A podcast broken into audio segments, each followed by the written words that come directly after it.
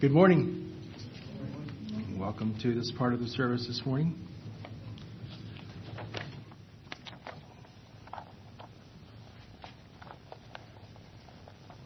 Don't we stand if you care to, and uh, let's have a word of prayer. let's pray. Thank you, God, that we can come to you. Thank you that you are our Lord and our King. And I pray, God, that as we dig into your word and search for a message from you. I pray that it would sink into our hearts. Lord, that we could leave this place better equipped to fulfill your purposes for us, better equipped to uh, be prepared to spend eternity with you when our time comes to go. So I pray you bless as I speak and the congregation as they listen, and there can be a connection with your spirit. I pray in Jesus' name. Amen. Okay, be seated.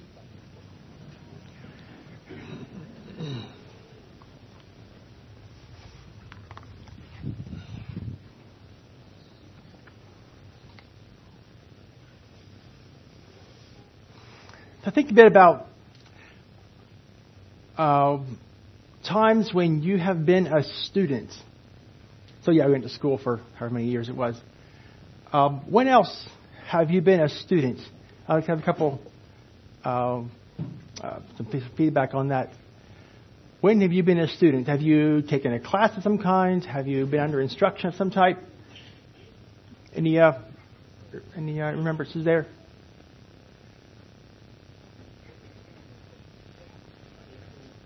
Okay, Bible school, sure. Bible school, it's a good time to be a student.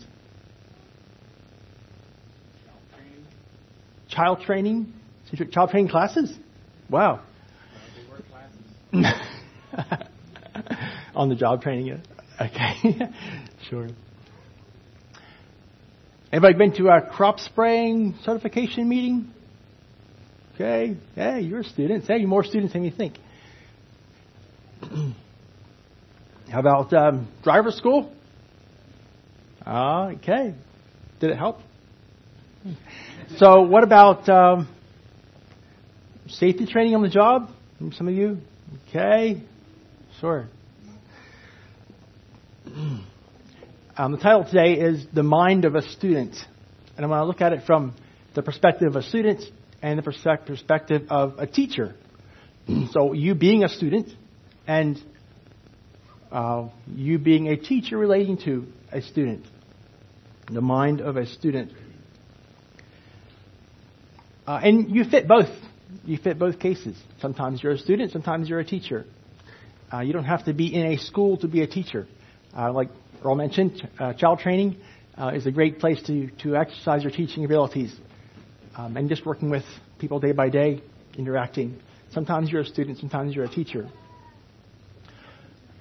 Uh, probably most, most importantly is our student teacher activities in the Christian world, uh, how we learn biblical principles and how we teach biblical principles. How about the same principles you know, usually apply to uh, all teacher student situations? So, when you were a student, let's say uh, in driving school, if I can pick on you, uh, did you want to be there, for example? No, not really. Okay, sure. um, how about the crop spraying, spraying class? Did you have this today? Nothing to do, so you said, "Oh, I'll go to our crop spraying class, and we'll see." Okay. Um, did you find the information useful, or was it something you knew already and could just well, just well do without? Both? Okay. Not both. Sure. Now, it's important to know what types of chemicals to mix together to put in your sprayer because you want the proper results in your crops. sure. I once went to a class where I was, uh, my goal was to learn as little as possible. uh, because I expected it mostly to be wrong. Uh, I took a, the mandatory child abuse training, um, and mostly it was wrong. Uh, the biggest takeaway that I got from it was that legal has nothing to do with right and wrong. Uh, and somehow there's a magical age of 18 when all the rules change. So uh, um, that's a worldly, worldly perspective, of course, not based on the Word of God. So, to be a student, uh, one definition of a student be an attentive, systematic observer. So, I don't see anybody looking out the window. So, uh, right now, you are being a attentive observer, or one who learns from another. So we have to be focused. We have to be attentive. Um, if you'd be checking your Facebook page now, or you know, uh, whatever else you could possibly be doing, uh, that would be a distraction to you. You heard about distractions already this morning. So, a student, not everyone who's labeled a student is has a student mind, a student mindset. Um, I'm sure you have, and I have seen many students who uh, uh, were actually out the window um, in, in mind. the mind of a student, uh, a is a a positioning of, a, of, of your mind in a situation to learn. So we have attention being given. Um, also, it helps if the student has a uh, understanding what the, what the end goal is. And that's, I guess, part of the teacher's responsibility. We'll get to maybe later. Um, the student understands what they're what they're supposed to be learning learning about.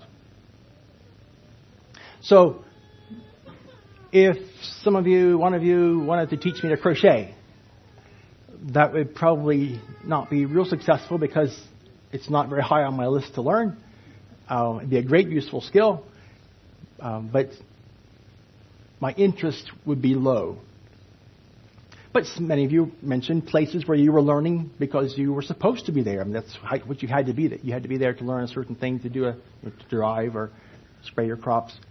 Uh, and so, the interest is kind of mandatory, um, and not not a personal interest. But in, in the kingdom of Christ, if we just come to church with mandatory interest, well, our our uh, inspiration level, again, will be, will be low as well.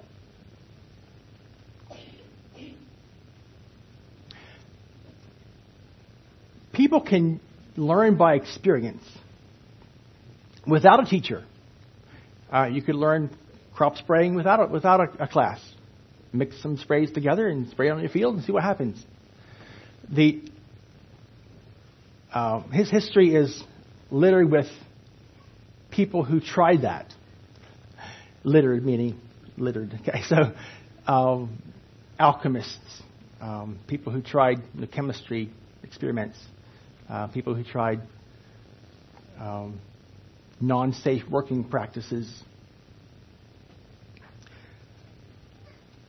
But usually it works best if somebody is, is a teacher. So in a, a student's position, you'd be looking for a teacher to teach you. And then you can be attentive uh, and observe and learn from that other. It's not, it's not uh, helpful or necessary to make all of life's mistakes yourself. Uh, and sometimes there's a parenting doctrine that floats around that you should let your children make decisions on their own so they can, you know, see cause and effect uh, worked out and you know, learn their learn their own lessons. Well, I don't know where that's found in this manual.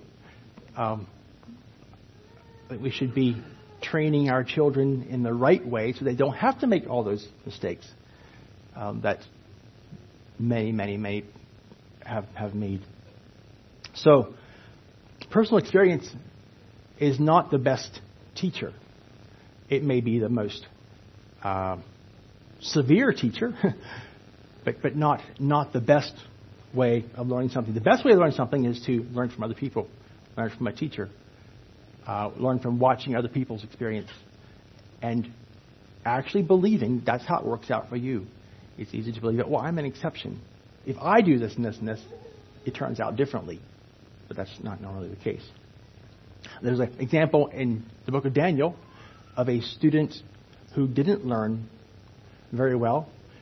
Uh, Belshazzar uh, grew up in Babylon, and he knew probably his grandfather, Nebuchadnezzar. Now, Daniel calls him his father, but it's probably his grandfather, Nebuchadnezzar. And he knew that Nebuchadnezzar had built up the empire of Babylon and had gotten a uh, pride complex, and God had made him go eat grass for a while. And after that, he came back to his mental abilities and praised the God of heaven and made uh, nationwide proclamations um, and learned his lesson.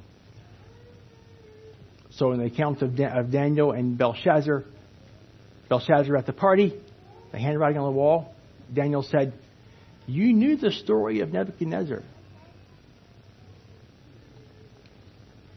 And thou, his son, O Belshazzar, hast not humbled thine heart, though thou knewest all this. He knew about the story of Nebuchadnezzar. But he probably thought, well, it won't work out that way for me. I'm different. Um, that's very, very easy to trap to fall into um, for me personally, and I think it's probably human nature. We don't quite believe the law of sowing and reaping. We think that I can get by with it. I'm the exception. That's, that's very, very, very common. But it cost Belshazzar his life. That night, the, um, the Persians came and conquered the city and, and, and killed him.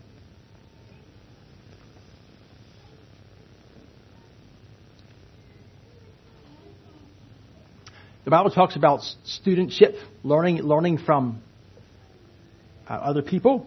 In Titus 2, 4 to 6, turn there, talks about learning from older people.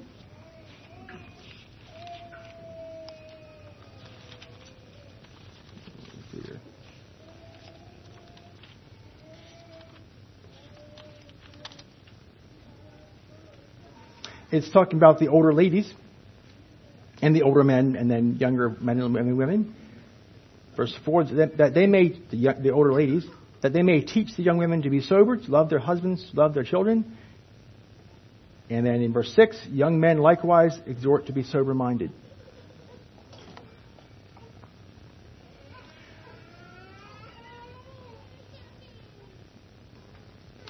A student, to have a student mindset, you need to acknowledge your uh, neediness.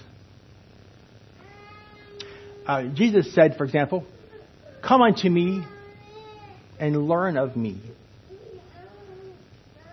So, what if I pretty much know everything already? Well, then we're not in a position to, to learn. Um, if we think we know pretty much everything already, we need to read some verses like John 15, verse 5, where Jesus says, I am the vine, ye are the branches. He that abideth in me and I in him, the same beareth, bringeth forth much fruit. For without me ye can do how much? Nothing. And uh, Strong's Concordance describes, defines that nothing as not one thing. So it's pretty, pretty small. Nothing. Now, obviously, you can, you know, ungodly people can can do a lot of things, but like you heard this morning, it's not something that God values, and it won't be valued by um, us at the end either.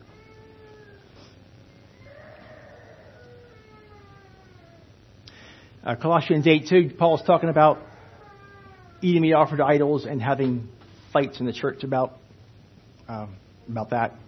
And he says, And if any man thinketh that he knoweth anything, he knoweth nothing yet as he ought to know. Uh, if you think you've got it all down pat, just hang on. Maybe you're a little mixed up somewhere. Um, that's a, a good student posture.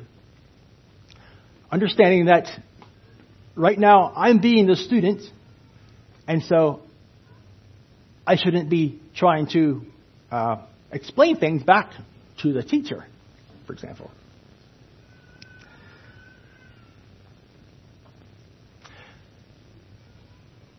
The, the efforts and the, uh, the works that we can do in our, from our own selves, Isaiah describes as filthy rags, and you can do a, you can do a uh, strong search on that.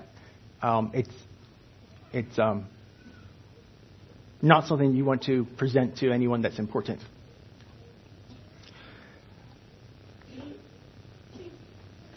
But we are all as an unclean thing, and all our righteousnesses are as filthy rags. We are all in a student position in reality, whether we feel like it or whether we, we uh, uh accept that position for ourselves or not. Uh, in Matthew 11, 28, Jesus is talking about um, how he is the sort, he, he is the solution for people. And he says, Come unto me. I quoted the first part of that verse already. Come unto me. Who? The Pharisees weren't coming unto him.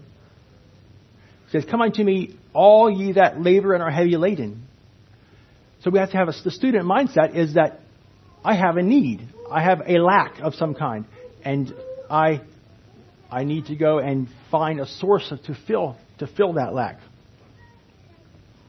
Come unto me, all you that labor and are heavy laden, and I will give you rest. If I'm self confident, if I'm self self uh, sufficient, uh, I won't be able to be a good student. I won't be able to be taught by God or by, by Christ. And Jesus says, "Take my yoke upon you." That sounds restrictive. And learn of me, For I am meek and lowly in heart, and ye shall find rest unto your souls. Uh, Jesus said, He is meek and lowly. He's not uh, um, wild and tempestuous. Um, it will be fine being yoked with Him uh, in this learning position. And it's a place we can find a rest, rest to our souls. Uh, living on your own steam in life is really, really tiring. Um, because we just can't, we can't control anything. Uh, we, we're just set up to fail. Because we, we don't have control of our circumstances. And so if everything depends upon my ability, uh, my successes or failures, uh, then I will feel very uh, weary in life. Jesus healed the man born blind on the Sabbath day, made some clay and put it on his eyes, went to the pool of Siloam and washed. And uh, then the townsfolk brought this man to the Pharisees, and they came back to uh, Jesus eventually. And Jesus was talking to the Pharisees here about uh, after the healing of the blind man. And he says, For judgment I am come into this world that they which see not might see, and that they which see might be made blind. Uh, this is figurative language here. Those that are blind, Jesus wants to make seeing, and those that think they're seeing, Jesus wants to help them to realize that they are blind. And the, the Pharisees got this, got this nuance in the language. They said, uh, Are we blind now? Are you talking to us about this? And Jesus said, Yeah, that's right. he says, If you were blind, you would have no sin. But now we, you say, We see, therefore your sin remaineth. They were not in a student position. They weren't able, they weren't uh, willing to see themselves as a student of, of Christ.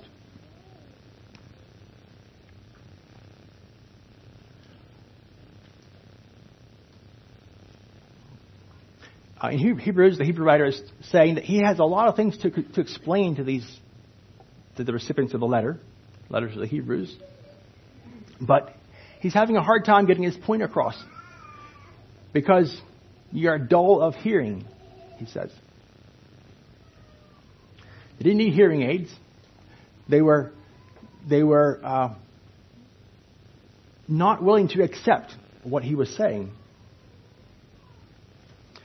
For when, the, for, when the, for when for the time ye ought to be teachers, ye have need that one teach you, again, which be the first principles of the oracles of God.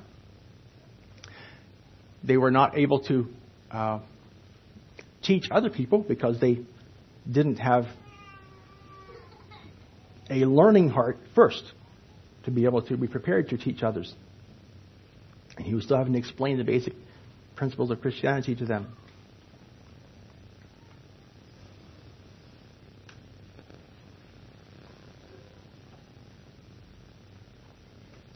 So if we have a, an open mind, a, a learning attitude, a uh, um,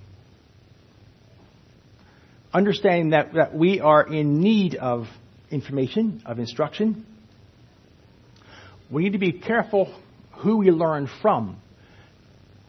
Uh, you need to have an open mind, but not so open that your brains fall out. You, you need to be able to critique what you hear. You need to evaluate what you hear. And all we have to evaluate with is our, our own experience. Uh, if you're listening to me now talking, uh, maybe you're thinking, you know, is that really how it is? Uh, that's good. I hope you're doing that. Um, that is your job all through church service. And whenever you hear anybody else talking, is that really true? And how do you know if it's true or not? Well, you go by what you know before. Um, the things that you've accepted as truth in the past. And you line up what you hear now with what I think I know in the past. Sometimes there is a nice match, and your mind feels at rest as you're listening. And sometimes there is a disparity. And you say, What, what did he say? Huh. That's good. That's really good. Uh, we need to think about what, what we hear and what we read. Uh, 1 John 4 Believe not every spirit, but try the spirits whether they are of God. Because why?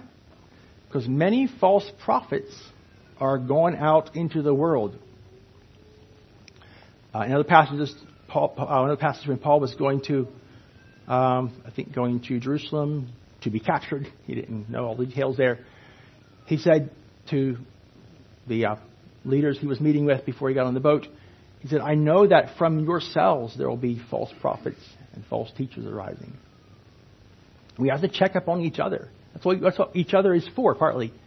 Um, exhorting each other, um, check up on each other. Not walk around suspicious. You know, is he, is he right or not? Uh, but we do need to vet each other. We need to make sure that, that we have you know, as good an understanding as the information we have available. And we can help each other with that. Uh, let me read a couple verses in Galatians 2. You can turn there if you care to. Uh, where this was done. So Paul's talking about his, his, his travels, his journeys. In Galatians 2, uh, let's start reading in verse 1. He's just re- reciting his, his um, his little history here. Then 14 years later, after I went up again to Jerusalem with Barnabas and took Titus with me also, and I went up by revelation and communicated unto them that gospel which I preached among the Gentiles, but privately to them which were reputation, lest by any means I should run or had run in vain.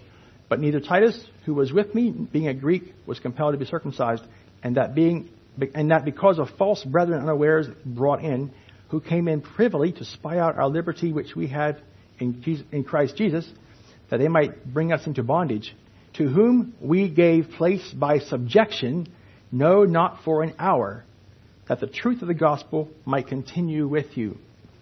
So Paul was convinced that the Gentiles were eligible for salvation, and not because they um, came under the law of, of the Old Testament.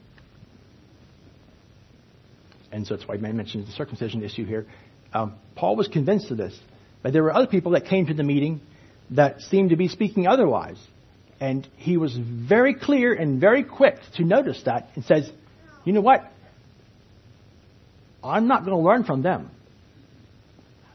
I'm not going to listen to them for an hour. um, I'm not going to be a student to them. And they, I think they got their questions figured out um, in the Jerusalem Council, perhaps later then.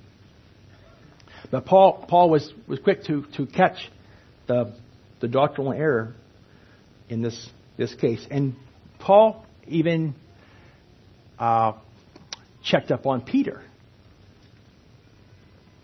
In verse 11 of the same chapter, Galatians 2, but when Peter was come to Antioch, I withstood him to the face because he was to be blamed.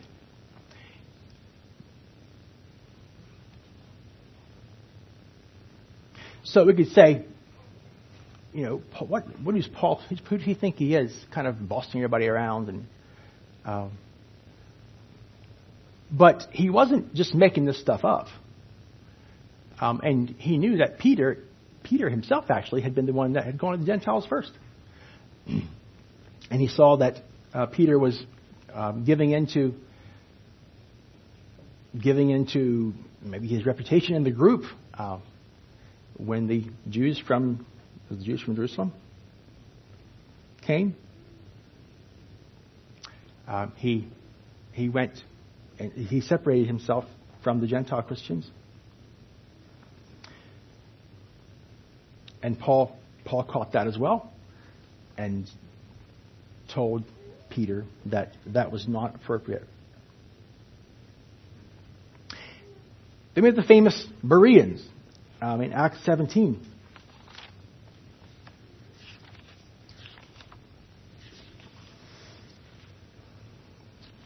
Uh, the apostles Paul and Silas were having trouble in one city. They went to Berea.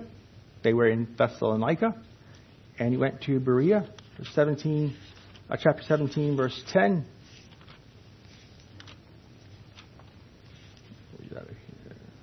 And the brethren immediately sent away Paul and Silas by night unto Berea, who coming thither went into the synagogue of the Jews. These were more noble than those in Thessalonica, in that they received the word with all readiness of mind and searched the scriptures daily whether those things were so.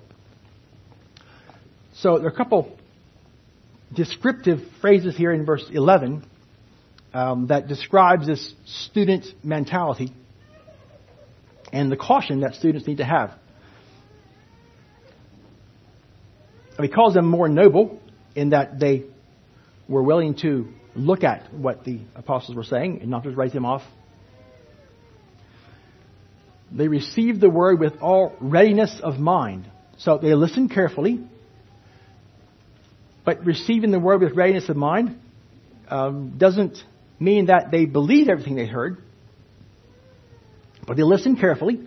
They were they were in a position to learn um, if all the other characteristics of the learning were in place.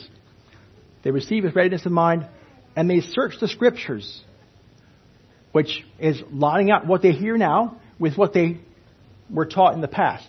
And they didn't have the scriptures all memorized, perhaps. They went and looked, looked it up, looked up verses, compared scripture with scripture. So you're attentive, you listen carefully. When you hear, you compare with what you know already, and compare with um, a source of truth. I mean, you run to the dictionary sometimes when you have a question, or an encyclopedia. In this case, they were going to the Old Testament scriptures. And they were trying to figure out whether the things that Paul and Silas were saying were true. They were vetting what they heard. and they found out they were true. And they embraced the message of the gospel and were able to be saved.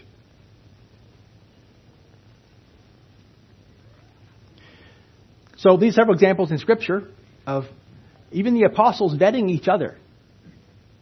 Uh, I think it's a good example for us. Uh, if an apostle can be railed off, off on a sideline uh, in his theology, what about you and I? We must always evaluate even what trustworthy people say. Because people are people. People are fallible. Uh, fallible means liable to fail. We're not, we're not perfect. We're not the voice of God on earth. Um, I've spent quite a bit of time in a classroom uh, talking to students, and some students mechanically copy down notes and you know study for quizzes if they get time, and, and then I'll see what they get on the test or quiz. Uh, but once in a while, somebody will be listening, and they'll and they'll raise their hand and say, "That's not true," or "How can that be?" or uh, and I don't believe that. I've heard that too. Um, and so I, I remind them to say, instead of, I don't believe that, or that's not true, say, how can that be? That's a much better comment uh, to bring back. And that's how for us as well. So when we're hearing somebody speak, like right now, when you're hearing me speak and I say something that you that doesn't line up with what you've learned to be true in the past, um, instead of jumping up and saying that's not true, why don't you raise your hand and say, how can that be true? And then we can have a discussion. Uh, if it's serious enough, you can do it right here in church. Um, otherwise, you can wait till afterwards and we can talk about it then.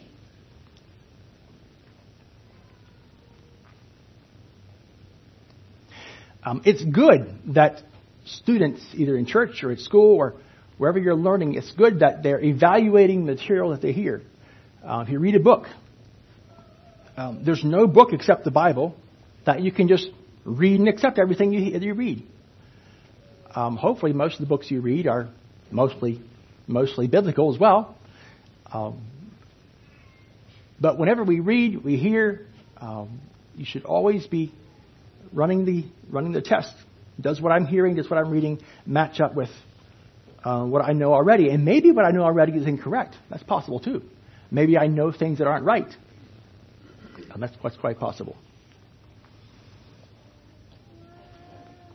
uh, I teach science classes, so that's what bounces around in my mind um, mostly, I suppose. Um, how many of you think that um, you can use that fire can put out? I mean, oh, sorry, water puts out fire. Is that a common knowledge thing? Okay. How about that fire makes water? Okay. How about that um, the Earth is like a plate, and the sun goes around the edge, and the North Pole is a strip all around the edge, and the South Pole is in the center. Does that match something you've heard before? Is that true? All right. How can that be true, right? Sure. Um,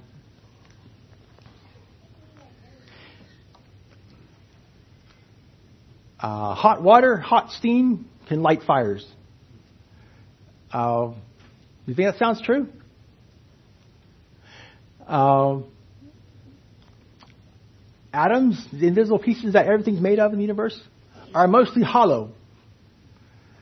So, if we could somehow take all the hollow hollowness, it's like a, an atom's like a big balloon with a tiny BB in the center. It's almost nothing inside, not even air.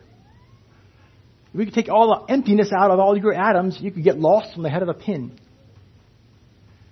and all the people of the world could fit in a teaspoon if they took all their hollowness out of all their atoms that they're made of. How does that sound to you? Okay? Um, you didn't read the books, that's okay. Um,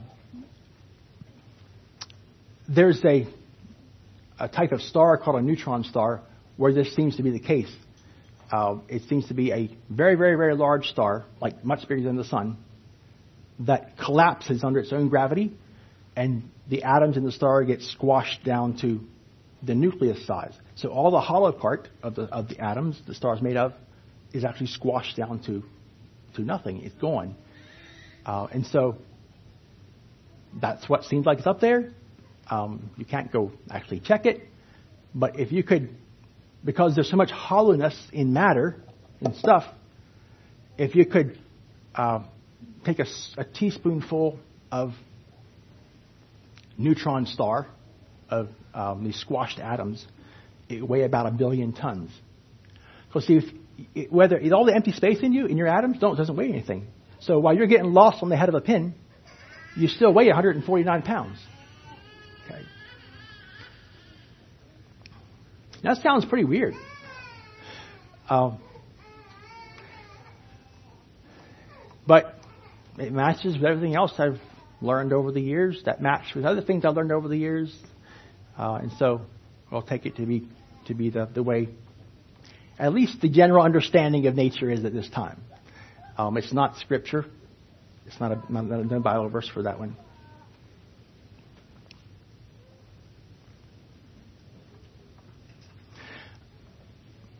Uh, back to the uh, putting out water, putting out fire with water. So you put out fire with water. Um, what about that fire, burning fire makes water? Anybody heard that before? So why doesn't the, if, if, burning fire makes water, why doesn't the water it makes put it itself out? Okay, I'd like to do a little bit of bunny trail here and show you how that works. Uh, would you help me? No? Okay. How about the next one back? Would you help me? Um, Joshua, is it? Okay, would you come up here, please?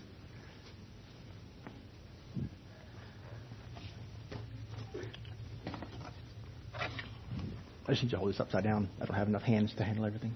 Okay, so propane is uh, a little molecule that combines with oxygen in the air and burns. Yes. No, I think you're fine, but thanks for checking. So, how would you know if there's water coming off the flame or not? Well, we can try catching it. Not good. Uh, we can catch it inside a jar.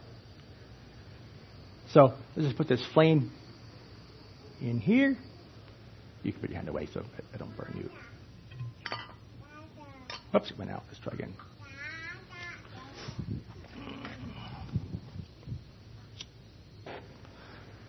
Let's actually try this one. You can set that one down. Let's try this one instead. There we go. Thank you. All right, let's like this and put this up inside there. Oh, went too. Hmm. Oh, again.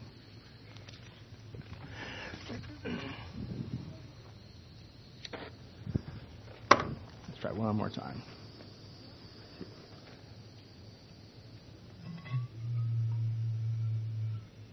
Okay, here it goes. Thank you. Hold it again.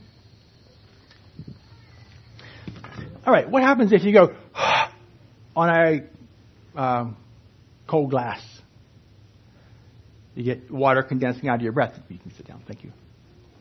So the water out of the flame condensed inside on the, on the glass. Uh, and you could stick your finger up there and wipe it off if your finger was long enough. Okay. So the flame does actually produce water. Um, and that's why if you have a cabin or a house with lots of propane heaters in it, in it that aren't vented, your windows steam up in the wintertime. Because your, uh, the, the chemical reaction of propane burning actually makes more water than you had propane to start with. So, uh, that's where all the water comes from. So now you know fire makes water. But the reason it doesn't put it out, the reason the water doesn't put the fire out is because the water is in a gaseous state invisible like air, and that acts completely different than liquid water does. So you can't put fire out. Uh, well, I guess you could if you smothered it because liquid uh, gaseous water doesn't support combustion, so you could smother it with gaseous water, I guess, like steam.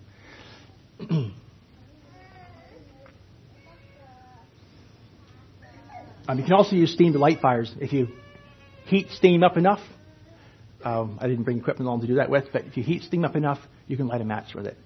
Uh, it's kind of neat to, neat to, to watch. Because once water, is once water is evaporated, it acts like anything else, any other hot gas, and doesn't put fire out. Like, like liquid water does. All right, so another weird thing that's actually more important to us than those little details is that Gentiles can be saved just like the Jews. That's a really, really weird thing that a lot of people had a catch. Oops, that doesn't match with what I knew ahead of uh, knew in the past. Um, that's what Paul and Peter uh, discussed. The discussion was was about when Paul uh, said, "Look at here, Peter. uh, this is now changed. That anyone that comes to Christ can be saved. In Galatians 3.27, Paul, Paul explains this, I'll just read it here off the notes. For as many of you as have been baptized into Christ have put on Christ, there is neither Jew nor Greek, not that there aren't any, but it, that's not the, the, uh, uh, the grouping doesn't matter anymore. Neither bond nor free, neither male nor female, for ye are all one in Christ Jesus. And if ye be Christ, then are ye Abraham's seed, figuratively, and heirs according to the promise. So Gentiles, like most of us here, uh, maybe there's an Israelite here, that's great, welcome. Uh, but most of us around here are Gentiles. And we don't have much of a chance outside of the um, hope, the uh, confidence that salvation is available to Gentiles the same as Jews.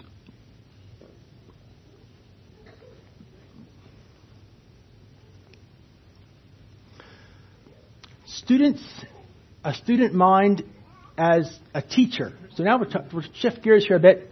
We're talking about a student that's not you, a student that is somebody else, and you are the teacher. So this could be in a family setting, it could be in um, a school setting, of course, or Sunday school, or one on one sometime.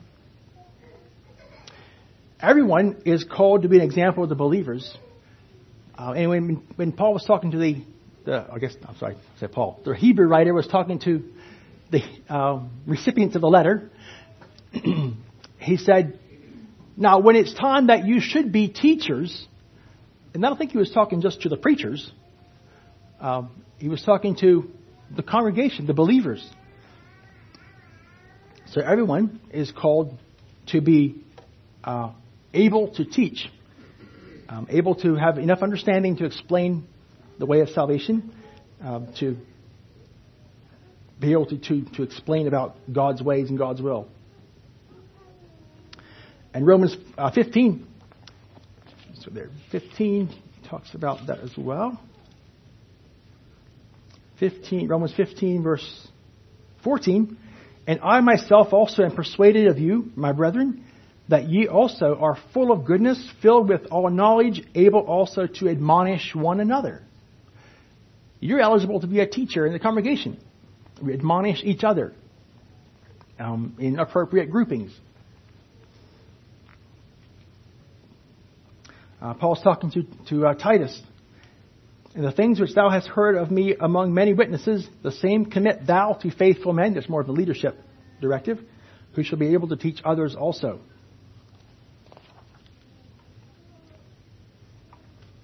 So, as a teacher,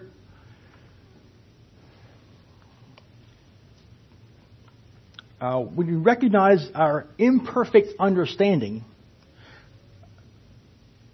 so I'm kind of going to the teacher mind now. I guess a little, bit of a different subject, uh, but we're in the teaching, teaching learning scenario.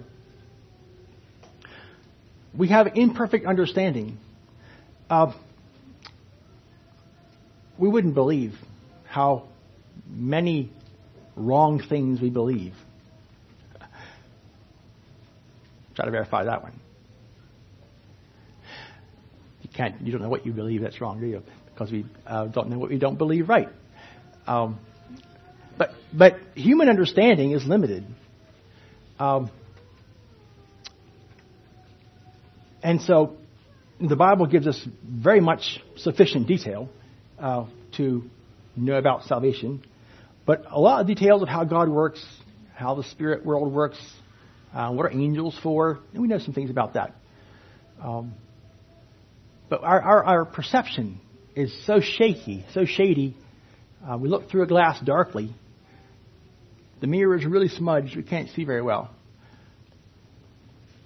And we need to acknowledge that. So, um, this is why, from a student's perspective, you need to have your ears open and your mind open and evaluate what's being said. Because that guy might not know what he's talking about. Maybe he's maybe he heard something somewhere he thought oh, that sounds like a good idea, and he's preaching it. Or maybe he's misunderstanding something. Maybe he's explaining it wrong. Maybe he let his logic trails go too far down a down a one way street. So Jesus said, I think Jesus said, repent and be baptized and you shall be saved, something like that. So then, how many of those people in your laps have been baptized? Uh, so we should baptize them as quickly as possible. So then, well, what about, you know, do they suddenly become baptizable at birth? What about before birth?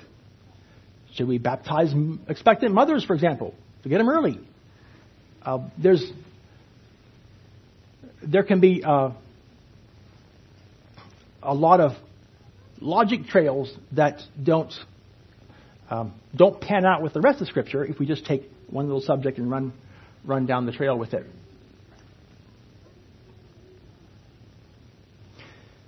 So, as a, as a teacher on the teacher side, we need to recognize that we're not infallible, uh, and we don't understand a lot of things. You know, there are, are, are there's much more information and understanding that we don't have than what we do have.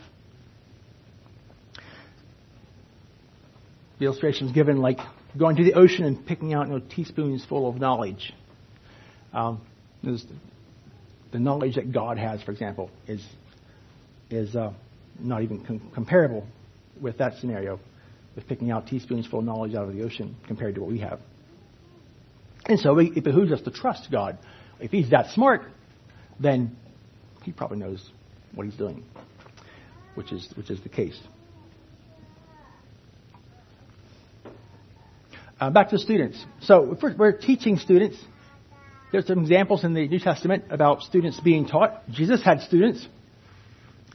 Uh, Jesus let his students try things out, um, and they didn't always do a very good job of it.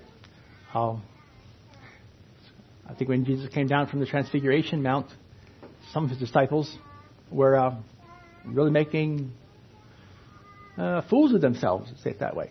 They they um, it wasn't going well for them. And so Jesus came in and corrected the situation uh, and said that they weren't prepared for this type of, of uh, uh, demonic healing in that case.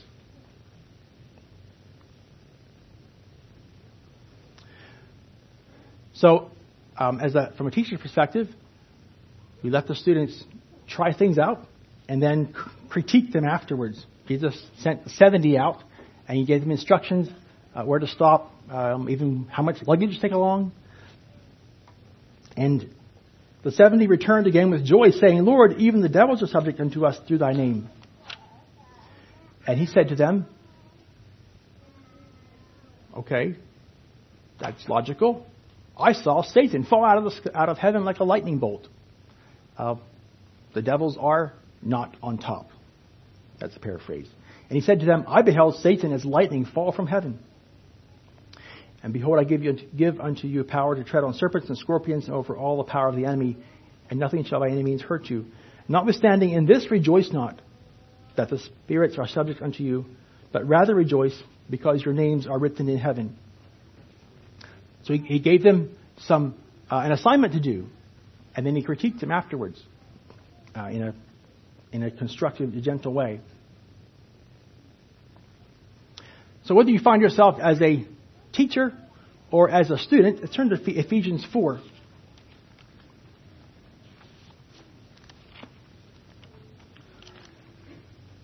The purpose of learning and teaching.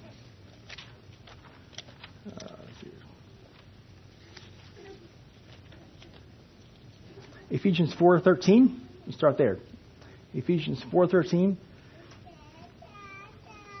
Uh, verse 12 for the perfecting of the saints, it talks about the gifts that God gives to his people. For the perfecting of the saints, for the work of the ministry, for the edifying of the body of Christ, in verse 13, till we all come in the unity of the faith and of the knowledge of the Son of God, unto a perfect man, unto the measure of the stature of the fullness of Christ.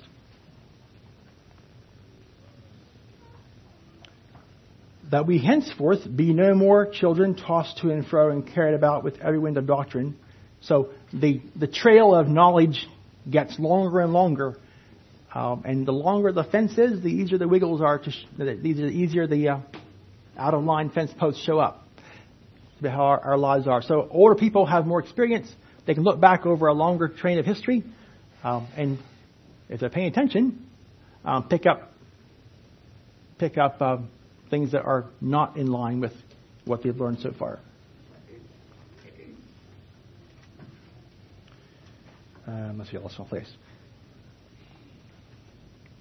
Verse 14 again, that we henceforth be no more children tossed to and fro and carried about with every wind of doctrine by the sleight of men and cunning craftiness whereby they lie in wait to deceive, but speaking the truth in love, the teachers may grow up into him in all things which is the head, even Christ, from whom the whole body fitly joined together and compacted by that which every joint supplieth, the teaching and the learning.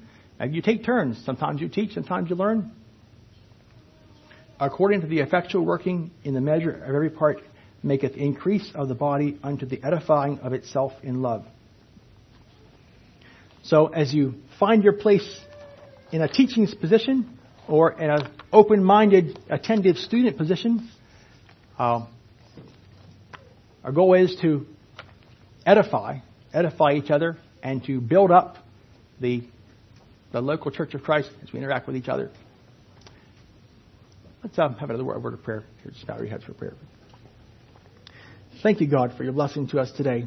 Just thank you for the teaching that you give us in the Scriptures. And thank you that we can know that um, your words are, are the truth. And Lord, help us to be students of you and students of um, those that follow you. So I pray that you guide us the rest of this week and throughout our lives. We could uh, be in tune with you, have our minds open to receive what you, the lessons that you have for us through the experiences of others and, uh, and our own experiences, and that we can all be uh, found worthy to enter glory with you. I pray in Jesus' name, amen.